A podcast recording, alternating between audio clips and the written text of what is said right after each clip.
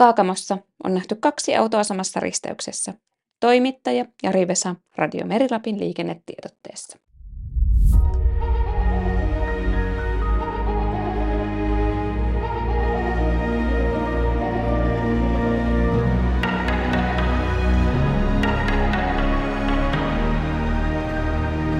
Lapin kauppakamari.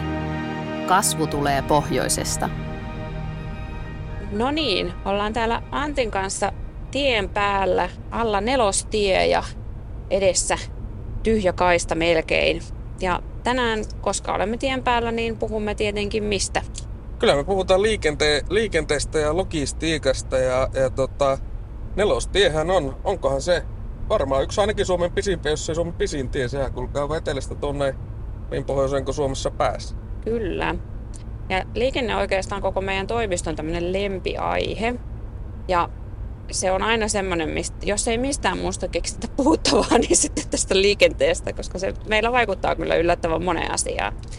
Mutta mä just pohdin sitä, että no miksi liikenne oikeastaan on niin tärkeä asia täällä Lapissa. No varmaan tämä klise ainakin, että pitkät etäisyydet, mutta mitä sä näkisit, että miksi se puhututtaa niin paljon? No kyllä se varmasti tuo etäisyys, mutta musta se on niin ihan äh, tämmöinen, no nyt käytit tässä äh, presidentin vaalien aikana ehdokas Stubb ja tuleva presidentti Stubb käytti sanaa, että ulkopolitiikka on niin eksistentiaalinen asia koko Suomelle, niin musta tuntuu, että tämä liikennepolitiikka on ihan eksistentiaalinen asia koko Lapille, että siksi siksi se meillä puhuttaa ja siksi meillä se kiinnostaa. Meillä on pitkät etäisyydet, mutta se tarkoittaa myös sitä, että on pitkä etäisyys palveluihin ihan mm. kauppa, apteekki, ää, päiväkodit, koulut, ihan tämmöisiä peruselämän tarpeisiin, niin siksi liikenne on lappilaisille ihan, ihan tota, eksistentiaalinen asia, niin kuin, jos voi näin sanoa. Mm. Ja jotenkin jos ajattelee sitten vielä elinkeinopuolta, niin kyllä meillä niin kuin se elinkeinopuoli on todella riippuvainen siitä, että missä kunnossa meidän tiet on, kuinka paljon tulee lentoja, mille kentille ja myös sitten, että miten meidän raideliikenne pelittää. Eli kyllä se niin kuin, me ollaan todella riippuvainen niin kuin monista eri liikennemuodoista ja sitten tavallaan se, että, että miten me päästään tällä liikkumaan vaikuttaa myös tosi paljon siihen yritystoimintaan. Ja ni, mm. niihin liittyvät kustannukset vaikuttaa ja myös sitten se liikenteen sujuvuus vaikuttaa. Kyllä. No, miten me nyt ajateltaisiin, että miten sä kuvaisit Antti nyt, että minkälaiset Lapin liikenneolosuhteet on tällä hetkellä? No varmaan äh, vaihtelevat, jos voi näin sanoa. Ehkä voisi käyttää, että liikkumista on niin maalla, merellä kuin ilmassa. Ja, ja, tuota, ää, pitää muistaa, että Lappiin lentosaavutettavuus on aivan ää, kärkiluokkaa ja, ja, ja nousu, nousu kiinnos niin siihen lento lentämiseen sopivasti voisi sanoa. Mutta sitten pohtii tätä maan, maantieliikennettä, no nyt ajetaan nelostietä, Siinäkin käsittääkseni näitä korjaustoimenpiteitä ollaan nyt varsinkin tällä SEF-rahoituksella tekemässä, mutta sitten jos pohditaan tätä valtatie 21, jota puhutaan elämänlankana Suomessa, niin, niin, niin tota, joka kulkee tuolla länsirajalla, niin sen kunto on varmastikin hyvinkin kyseenalainen monin paikoin, että, että sen kehittämiseen ainakin, ainakin tarvitaan tekoja. No sitten raideliikenne sieltä maateitse kulkevista, niin nyt ehkä tämmöistä junaratapolitiikkaa kun katsoo, niin moni puhuu tunnijunassa, äh, junasta tuolla etelässä, niin täällähän äh, nyt jo kytketään itsemme tähän Euroopan mantereen junaverkkoon, kun Haaparantaa ja Tornion välille Laurillan rataa sähköistetään. Kyllä. Että näin se menee. No ehkä sitten, jos vielä oli maa, ja ilmassa, niin meriliikenteestä, niin Lapissa on älyttömän vilkkaat satamat, Röyttää ja Ajoksen satamat äh, Torniossa ja Kemissä, niin, niin, niin nekin pitää muistaa huomioida ihan koko kansallisessa liikenne- ja logistiikkapolitiikassa. Mm, kyllä. Ja jotenkin ehkä sitten Lapin liikenneolosuhteita myös leimaa se, että meillä on tämmöistä kausittaista kuormitusta, mikä mm. tulee just tästä matkailusta, että meillä ei tasaisesti ympäri vuoden jakaudu esimerkiksi se lentoliikenne. Kyllä. Ei tasaisesti ympäri vuoden, niin kuin esimerkiksi jos miettii nyt vaikka sitä valtavaa vuokra-automäärää, mitä meillä on täällä maanteilla, niin sitä ei ole koko, koko vuoden ympäri. että se vaihtelee tosi paljon. Ja sitten puhumattakaan siitä, jos puhutaan vaikka VT21, niin siihen linkittyy todella vahvasti myös sitten nämä Norjan lohi, lohirekat. Kyllä. Eli se ei pelkästään ole siis, että meillä kulkee niin kuin paikalliset turistit, sitten lohirekkaliikenne ja nyt tässä kuussa, ei kun korjaa ensi kuussahan tulee sitten vielä tämä Naton suurharjoitus, eli tankkeja on vielä sitten tiet täynnä tuolla VT21. Että... On monenlaista kulkijaa kyllä. kyllä. No, tämä vähän linkittyykin tähän mun seuraavaan pointtiin, mitä mä sun kanssa haluankin keskustella, että no, mitä sä näet, että mikä haastaa tätä, tässä Lapissa liikkumista, mitkä on ne No pitkät etäisyydet tietenkin, mutta onko muita sellaisia asioita, mitkä on niin kuin haasteita tälle Lapin liikenteelle? No se varmasti just tuo korjaus, korjausvelka ja miten me onnistutaan sitä niin kuin, viestimään. No niin, täällä meillä ajopeliinkin varoitti tulee tuota, nopeuskavereja muuta, muuta kummempaa, mutta tuota, ää, varmasti tuommoinen haaste siinä, että miten me ää, Lapis tai lappilaisina viestimme myös niistä tarpeista, miksi se on niin koko valtakunnallisesti tärkeää, että Lappi on ää, asuttuna ja täällä niin logistiikka ja liikenne toimii ja, ja niin edelleen, että, että totta kai se tuo monesti varmaan katsotaan, mitä dataa katsotaan, kun tehdään investointia, on myös se henkilömäärän liikkuvuus siinä, siinä investoinnin kautta, että montako henkilöä se todennäköisesti liikuttaa, niin totta kai Lapi, Lapi myös se harva asuttu väestö, että ei pelkästään se pitkät etäisyydet ja se, se näin, niin se varmasti myös haastaa siinä kilpailussa niistä investoinnista. Mutta tämä huoltovarmuuskeskustelu mun mielestä se nyt sataa Lapin laaria ainakin toivotaan, että sataa siinä, että meidätkin me Suomi paremmin. Mm, kyllä.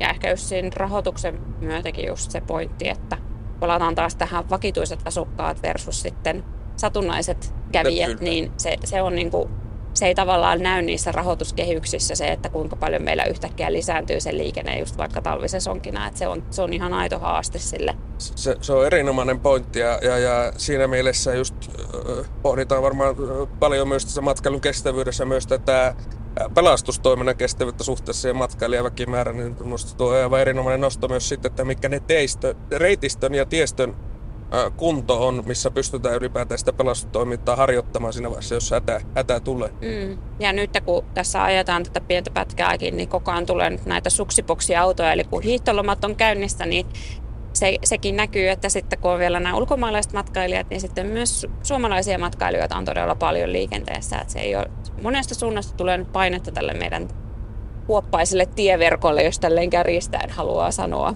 Se on juuri näin. No, miten sä näet sitten, että millainen tämä Lapin liikenteen tulevaisuus on? No tietenkin se NATO on nyt tosi merkittävä tekijä, että, että tietenkin toiveessa on, että sieltä NATO lähtisi rahoittamaan näitä strategisesti tärkeitä väyliä ja valtatie 21 nyt varmasti on siinä, siinä kartassa näkyvillä, mutta mit, mitä muita semmoisia poitteita nostaisit tästä Lapin liikenteen tulevaisuudesta? No varmasti on just niin kuin sanoit, tuo NATO ja, ja, ja puolustus ylipäätään poliitti, poliittiset ratkaisut, mitkä liittyy just siihen huoltovarmuuteen ja niin edelleen, on ne, on ne kärkijuttuja. Mutta varmasti myös tuo ympärivuotisen matkailun parantaminen, niin se lähtee. Siinä on varmaan jonkinlainen munakana ilmiö taas ja jälleen jollain lailla käynnissä saavutettavuuden kauttahan se ää, matkailu, näin uskoisin, lähtee nousemaan. Eli, eli tuota, ää, pitäisi varmastikin kesäksi saada lisää reittejä ja lisää kulkumahdollisuuksia. Mutta sitten tämä mun mielestä kiinnostaa tämä junaratkaisut, että mitä tuo Tornio Haaparanta välinen sähköistäminen voi tuoda, tuoko se mahdollisuuksia esimerkiksi Kemistä mennä Hampuriin tai Pariisiin junalla ja, ja niin edelleen, että et silloinhan myös voi olla, että logistiikka myös pystytään liikuttamaan junateitse tai raiteita käyttäen tuonne mm, Eurooppaan asti, niin se on ihan mielenkiintoinen ää, pohti, että mitä se tuo mukaan. Joo, mä haluaisin helliä ainakin tätä Kemi-Pariisi eurooppalaista junayhteyttä, että sehän olisi aivan, aivan mieletön. Kyllä. Voi ehkä olla vähän utopia, mutta, mutta kuitenkin tavallaan toimia sen eteen tehdään, että me oltaisiin osa sitten tätä eurooppalaista junaverkostoa, niin sehän on hieno asia. No sitten vielä ehkä liittyen juniin ja lentokoneisiin ja autolla matkustamiseen, niin tämä liikenteen kestävyyshän on aika polttava kysymys tällä hetkellä ja, ja ehkä vähän semmoinen asia, että missä kipuillaan, koska me ollaan kuitenkin aika silleen pussin perällä, että tänne niiden kestävien liikuntamuotojen, liikkumismuotojen valitseminen voi olla yllättävän haastavaa jos ajattelee vaikka, että jos haluaa junalla tulla tänne, niin se voi vaatia, jos haluaa vielä tuonne pohjoisemmaksi mennä, niin vaatii aikamoista semmoista seikkailuhenkeä ja enemmän ennakkosuunnittelua, kun tänne kuitenkin lentämällä pääsee suhteellisesti paljon helpommin. Miten sä Antti näet, että miten me voitaisiin parantaa sitä Lapin liikenteen kestävyyttä ja onko se ylipäätään mahdollista päästä sellaiseen vielä kestävämpään liikkumisen muotoon täällä. No joo, no se äh, aika, aika iso, iso työ, töinen, että kyllähän Lappi niin hyvin kuvasi tuota, saavuttaminen ää, äh, muuten kuin lentämällä on, on, on vielä aika rajoittunutta, että, että toki yöjunia on Helsingistä lähtien tai sitten tuota, busseja Tromsasta ja, ja niin poispäin, että miten, miten Lappiin voi päästä, mutta, mutta tällä hetkellä kyllä, kyllä se lentomatkustaminen on varmasti se ylivoimaisesti suosituin tapa Lappiin saapua ja ylivoimaisesti kun katsotaan massoja, niin, niin, niin ää, helpoinkin tapa saapua, mutta ja sitten kun jos mietitään sähkölentämistä, niin mikä niiden niin se ää, lento range vai millä, millä sitä sähkö, mm. tässä sähkökeskustelussa puhutaankin, niin, niin tota, ei sekään varmaan vielä riitä siihen, että, että sillä korvataan näitä Lappiin sappia, varsinkaan pitempiä reittilentoja, niin, niin tota, on siinä varmasti haasteita. Joo, varmasti tuo junamatkustaminen, mistä äskenkin sanoin tuolta ää, Euroopasta Haaparantaa ja siltä Lappiin, niin, niin, niin on, on tota, yksi, yksi mielenkiintoinen aspekti tässä tulevaisuudessa tähän kestävyyteen liittyen, mutta sitten totta kai jos mietitään niitä norjalaisia lohirekkoja tai rekkoja ylipäätään, mitä Lapissa liikkuu, niin, niin, niin jos me pystytään lisäämään semmoista uh, high capacity uh, trucks tai, tai, tai ylipäätään, jossa pystytään liikuttamaan kerralla enemmän massaa, ja rahtia, niin, niin, niin se voi totta kai sitten päästöissä näkyä vähennyksenä, että, että kerralla liikkuu enemmän tavaraa ja niin edespäin. Mutta toinen on sitten kysymys, että kestääkö meillä tiet mm. sitä ää, suuremman massan liikenne. Kyllä. Ja ehkä tästä niin kuin linkittyy myös se, että paikallisten liikkumismuodot, ne, ne ei aina ole silleen vapaa-valintaisia, jos ajattelee vaikka niin kuin kehä kolmosen sisällä, että sä pystyt siellä kuitenkin aika sujuvasti valitsemaan, että menkö mä nyt julkisilla vai pyörällä vai autolla. Että täällä tosi moni ihminen on riippuvainen siitä autosta ja se riippuvuus ei tästä varmaan hirveästi tule vähenemään niin kuin tulevaisuuden myötä. No, no ei, ja sitten tuota, jos pohtii ihan tämmöistä kysymystä myös tästä osaavasta työvoimasta ja varsinkin kansainvälisen osaavan työvoiman houkuttelevuudesta, jos tämäkin liittää tähän näin, niin, niin, niin millä me pystytään takaamaan heille liikkuminen Lapissa, niin kyllä sekin, ää, sekin tuota, mielenkiintoinen kysymys on, että meillä, meillä ei tosiaan julkinen liikenne ehkä niin runsasta ole, niin, niin, niin sen lisäksi, että tänne tarvitaan lisää asuntoja, että saadaan osaavaa työvoimaa, mutta se, että jos meillä varsinkin halutaan lisätä kansainvälistä osaavaa työvoimaa, niin, niin, niin meillä pitää varmasti pohtia myös tätä heidän liikkumistaan mm. täällä Lapin alueella. Kyllä, ja täytyy kyllä ihan omalta kohdalta myös todeta, että mä oon aikoinaan muuttanut tänne, niin mä jotenkin urhoollisesti ajattelin, että pärjään ilman autoa. Mutta se realiteetti, että täällä kuitenkin sitten asiat sijaitsee tosi kaukana toisistaan, niin kyllä se vaatii sellaista urheilu- ja seikkailumielisyyttä, että sä pärjäät täällä ilman autoa, koska sitten tavallaan se infra perustuu siihen, että ihmisillä on se oma auto, no, jos on... joillakin jopa kaksi, kaksi aina niin kuin pihassa, jos asuu vähänkään kauempana sitten tästä keskustasta. Näin, mutta meidän on varmaan nyt aika siirtyä sitten meidän haastatteluosioon ja meillähän on vieraana liikenne- ja viestintäministeri Lulu Ranne. Ja mitä Antti me nyt Lululta tullaan kysymään? No mehän kysytään muun muassa tätä raide eh, ha, tätä tulevaisuutta, mistä on paljonkin tähän sivuttu, että voiko junalla saapua Lappiin yhä kauempaa. Mutta ylipäätään se, että miten, miten ministeri Ranne näkee Lapin roolin koko Suomen tässä liikennepoliittisessa kehyksessä. Kyllä. Meillä jatkuu matka ja jatketaan haastatteluun. Kyllä, turvallisia kilometrejä. Ja huomio vielä sitten seuraavasta haastattelusta. Meillä oli hieman teknisiä ongelmia, joten äänenlaatu ei ole ihan priimaa, mutta asiasisällöt on sitäkin parempia. Lapin kauppakamari. No niin, tervetuloa tänne Lapin kauppakamarin kamarikornerin helmikuun jaksoon. Ja meillä helmikuun jakso aiheena on liikenne ja logistiikka, mikä tällä Lapissa hyvin puhututtava ja lempi aihe on. Ja Kyllä. meillä on kunnia saada kamarikornerin vieras liikenneasioita ihan valtakunnan huipulta liikenne- ja Lulu Ranne. Tervetuloa meidän kamarikornerin vieraaksi. Ja ensimmäisenä kysymyksenä tällä että ehkä esittely voisi olla paikalla, että kuka olette ja mitä teette? No, kahdeksan kuukautta nyt takana liikenne- ja viestintäministeri Pestissä ja Lulu Ranne siis tausta löytyy tuolta rakennustekniikan puolelta. Eli olen diplomi-insinööri rakennustekniikalta ja, ja tota, tehnyt diplomityö, joka liitti routavaurioihin. Ja tämä oli niin semmoinen, oikeastaan meni ihan kohilleen tämä ministerin pesti. Ja, ja tota, Hämeissä on asunut pari 25 vuotta. Ja itse asiassa siellä Lapilla, Lapissa on mullakin sukujuuria, että sillä tavalla tuttu ja Lapissa edelleen paljon sukulaisia asuu. Mahtava kuulla. No, mitä teidän työpöydällä just tällä hetkellä on? Eletään nyt helmikuuta 2024, niin mit, mitä, mitkä on nyt tämmöisiä ajankohtaisia aiheita tällä hetkellä? No kaikkein ajankohtaisin ja ihmisiä eniten kiinnostavaa on oikeastaan sitä alusta asti taksiuudistus. Aivan. Taksien ongelmat. Ja, ja tästä justiinsa lähti alkuviikosta tiedotekin, että meillä on nyt arviointimuistio muistio lähes lausunnoille tässä keväällä. Ja, ja se on semmoinen, joka niin kuin puhuttaa myöskin siellä Lapissa, mm. lentokentille ja muille. Ja tämä ei ole vain etelän ongelma. Se on sellainen, joka vie niin kuin yllättävän paljon pieni, mutta tärkeä asia. No sitten tietenkin tämä taloustilanne meillä on, on se iso, iso infrapaketti, kolme miljardia, jota ratoihin ja, ja tota, teihin ollaan laittamassa sitä hallituskauden aikana, niin tietenkin sen eteenpäin vieminen. Ja ensi kesänä siis olen luvannut, että ympäriinsä myös siellä Lapissa tuoksuu asfaltti. Meillä tulee 250 miljoonaa, miljoonaa korjausvelkaan pistetään, pistetään nyt sitten. Ja, ja tietenkin nyt kun on, ollaan Natossa, niin sotilaallinen liikkuvuus ja hyvin vahvasti Lappi on meillä esillä. Mä oon itse asiassa tulossa sinne Lappiin käymään taas tässä kohta liittyen näihin, näihin NATO-harjoituksiin, että, että aika paljon, paljon on semmoista ajankohtaista, mutta korjausvelka puhuttaa tietenkin ja sitten se tiukka taloustilanne. Mutta taksit on niin kuin kansalaisille kaikkein rakkain ainakin tuntuu. Kyllä, Kyllä. Näin, näin varmasti. Eli tämmöisiä pienempiä ja isompia kokonaisuuksia nyt sel- selvästi on agendalla. No, tätä jo vähän sivusittekin tuosta, mutta mitä te näette, että mikä on Lapin rooli tässä Suomen logistiikka- ja liikenneketjuissa? Miten te näette Lapin tässä niin kuin logistiikka- ja liikenteen kokonaisuudessa?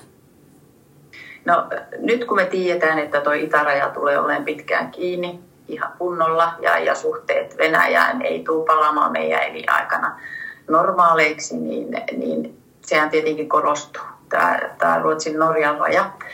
Ja tämä on tietenkin tämä huoltovarmuus, turvallisuuskysymys, mutta meillä hyvin paljon ollut esillä ja mehän saatiin ihan valtava voitto EUn suunnalta, kun ollaan saamassa nyt tämä BT21 siihen TNT-verkkoon.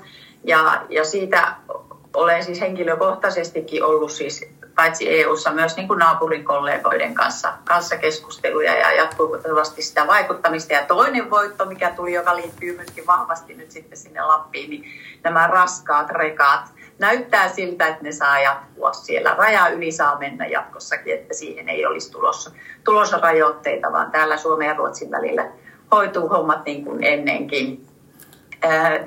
Se mikä niin, tietenkin kun me haetaan koko ajan EU-sta rahoitusta, niin meillähän on useampi kohde Lappiin tullut jo. Ja, ja sitä tietenkin nyt kun nämä NATO-harjoitukset tulee, niin tsekataan vähän, että mitä siellä lisätarpeita on.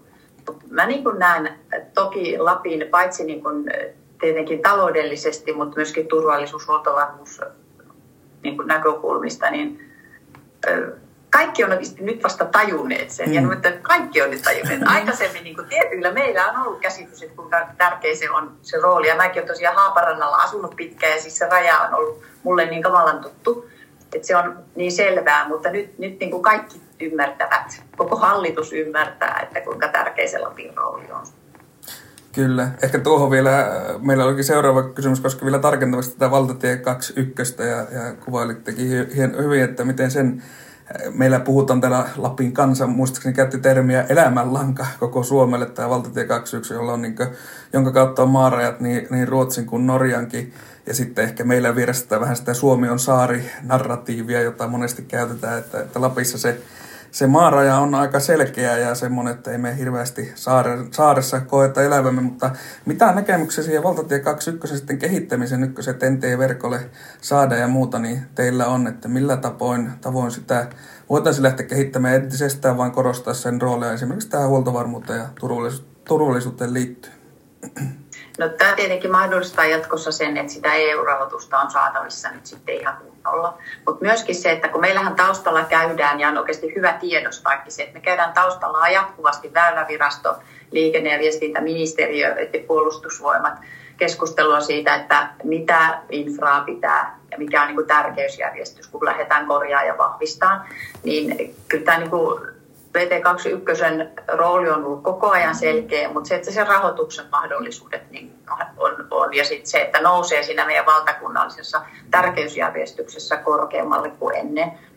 Ja, ja tietenkin se, että nyt kun me tehdään sitä yhteistyötä, on useampaan kertaan siis tavannut jo ruotsalaisia ja, ja norjalaisia kollegoja ja tässä itse asiassa me varmasti löydetään myöskin siinä. Ruotsin kanssa esimerkiksi keskusteltu jo siitä, siitä Ander Carlsonin kanssa, että, että mitä, mitä me voitaisiin yhdessä hakea rahoitusta esimerkiksi. Ja sitten puhutaan tietenkin Natosta, että onko siellä jossain vaiheessa, toivoisin, että on, ja toivoisin myöskin, että puolustus, puolustusvoimat on tässä ja puolustusministeriö vahvasti, niin kuin, toki tehdäänkin tosiaan ihan todella tiivistä yhteistyötä ja nyt No sitten toimiala vielä ehkä tämän teollisuuden lisäksi, mihin aina liikenne, logistiikka Lapissa liittyy hyvin vahvasti, on matkailu ja, ja, ja Lapin saavutettavuus. Niin, ää, millaisia asioita te edistätte teidän ministerikaudella, jotka voisivat sitten vaikuttaa vielä vahvemmin tähän Lapin saavutettavuuden niin matkailu tai matkailuosalta? Ja sitten ehkä vielä jatkokysymys sillä, että miten näette tämän juna- ja raideliikenteen mahdollisuudet nyt, kun sinne Tornio, Haaparanta, ehkä rata saadaan sähköistettyä ja niin edelleen, niin niin, niin voidaanko sieltä u- uudenlaista matkailua vielä saada lisää Lappiin, että saadaan myös junamatkailijoita Euroopasta tuotua tänne? No, varmasti on mahdollista, mutta kyllä mä niin luottaisin lentokoneista. Lentoliikenne on ja sitten sitä ei pidä dissata yhtään. Meidän pitää niin aina korostaa sitä, että kyllä kun sä haluat Lappiin, niin kyllä sä lennät Lappiin. Kyllä. Se on ihan oikein, että sä lennät sinne, eikä sitä pidä tulla huonoa omaa tuntoa. Ja suomalainen niin kuin liikennesektori kokonaisuudessa, on se sitten niin kuin lentoliikenne tai meriliikenne tai mikä vaan, niin me ollaan ihan parhaasta päästä niin päästöjen osalta kuin, kuin eettisyyden osalta kuin kaikin puoli. Että, että kyllä mä olen sitä mieltä, että tilannehan on niin kuin ihan hyvä nyt, mutta mm. varmasti tarvetta on on niin kuin lentoliikenteen niin kuin vahvistamiselle edelleen. Ja myös siellä on niin kuin kentätkin teillä ihan hyvässä kunnossa. Enontekijössä taisi olla vähän kehnomassa, mutta katsotaan mitä näiden NATO-harjoitusten jälkeen tapahtuu, että nähdäänkö sitten, sitten jotain muutoksia. Mutta Suomessahan on se erikoisuus, että meillä ei ole erikseen niin kuin sotilaallisia alueita ja sotilaallista infraa ja, ja meikäläisten normaalien ihmisten infraa, vaan kaikki on mm. yhteiskäyttöistä. Ja tässä on semmoinen, mm. semmoinen kanssa niin mahdollisuus se, että miten sitten tuolta Ruotsin suunnalta meille saataisiin enemmän, enemmän porukkaa, niin meidän pitää vaan no, niin kuin kertoa, kuinka ihanaa ja hyvää täällä on, että tulkaa tänne. Et pitää aina, aina sitä kisaa käydä ruotsalaisten kanssa, että ne osaa niin hyvin markkinoida, niin kyllä mekin osataan. Kyllä. Joo.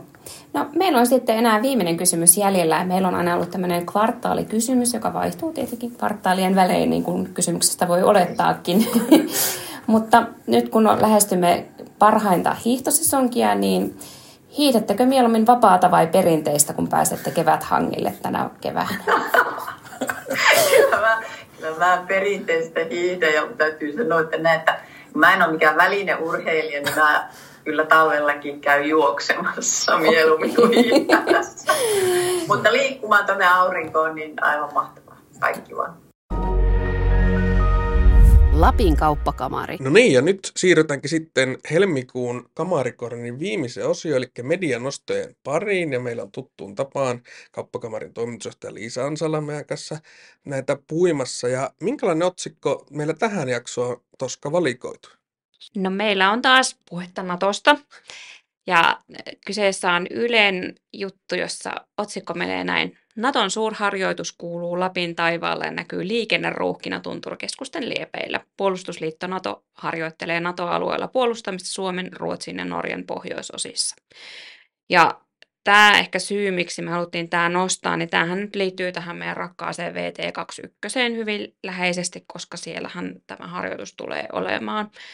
Miten sä Liisa nyt näet, että miten tämä meidän liikennekapasiteetti tulee nyt kestämään tätä, että kun meillä on tätä matkailijavirtaa, meillä on paikallista, paikallisten liikkumista ja sitten nyt tulee vielä sitten tankkeja tuonne VT21, että miltä sun näkövinkkelistä tämä meidän tilanne näyttää? No tämähän on semmoinen ultimaattinen rasitustesti nyt Lapin teille, että tästä varmasti saadaan mielenkiintoista dataa, että miten nämä väylät täällä riittää tämmöiselle määrälle. Niin kuin tosiaan totesitkin, että matkailusesonki on vielä käynnissä, tämä harjoitukseen saapuvien määrä on valtava. Ja sitten, että siellä kuljetetaan tämmöisiä erikoiskuljetuksia tuolla teillä. Että kuulin, että ely on kuitenkin liikenteen kunnossapitoa vähän parantanut tuolla, tuolla ajalla tai, tai teidän kunnossapitoa, että jos se vähän helpottaisi tilannetta.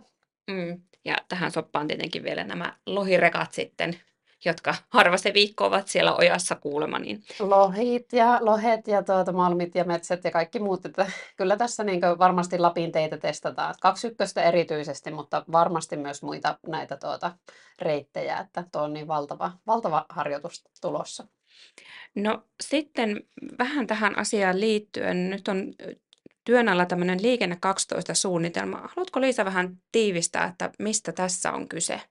No liikenne 12han yritetään tehdä yli vaalikausien kestävää liikennesuunnittelua, joka on sinällään todella hyvä asia. Ja nyt tietenkin kun hallituskausi on alkanut, niin tehdään sitten uutta kriteeristöä ja, ja uutta, uutta suunnitelmaa laaja työkäynnissä ja siinä tietenkin kaikilla meillä maakunnan vaikuttajilla on, on niin kuin erittäin tärkeät paikat. Että nyt on määritelty tavoitteita tulevalle kaudelle, että turvallinen, kestävä ja, ja toimiva liikenneverkko tavoitteena, että näihin on hyvä yhtyä täältä Lapistakin.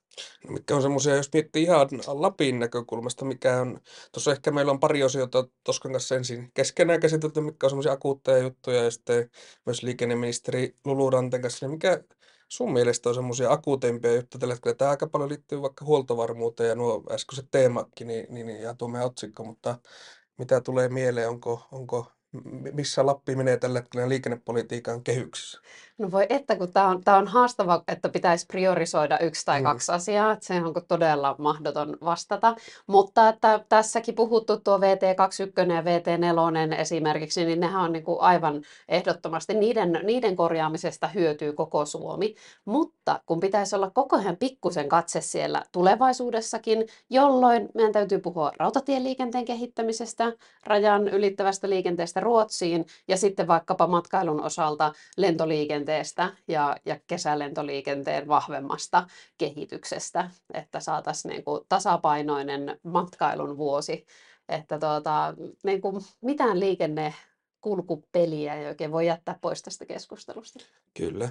Ehkä tuohon vielä palataan, tuo, palatakseni tuohon otsikkoon, tuohon NATO, NATOn suurharjoitukseen, niin muistelin, että tässä kun helmikuun lopussa tätä nauhoitetaan, niin tuossa vastikään näin, olikohan Yle Lapin Instagram, Instagram-tarinoista liittyen tähän harjoitukseen, että tämä näköjään on myös, myös tämmöinen liiketaloudellinen mahdollisuus, kun oliko enontekijöläinen kauppa, niin nostanut kauppahyllyt täyteen energiajuomaa ja, ja oliko suklaapatukoita jotain matkan muistoja, että tuota, ää, ilmeisesti tämä on myös tämmöinen, että meillä matkailusesonkin jatkuu myös näiden harjoitusten myötä vielä pitemmälle. No totta kai joo, ja sitten kaikista optimaalisintahan olisi, että nämä harjoitukset olisi nimenomaan matkailun kovan sesongin ulkopuolella, koska ne täyttää tätä niin kuin kapasiteettia täällä, täällä muutenkin, mutta ainahan tietenkään niin ei voi. Mutta tämän, ihan varmasti tästä hyötyy ä, paikalliset kaupat ja, ja tuota, kaiken näköiset ohjelmapalveluiden tarjoajat. No vaikka sä nyt sitä priorisointia haluaiskaan tehdä, mutta nyt, nyt jos saisit taikasauvan ja sillä taikasauvalla saisit yhden kohteen parantaa ilman, että olisi mitään budjettikattoa, niin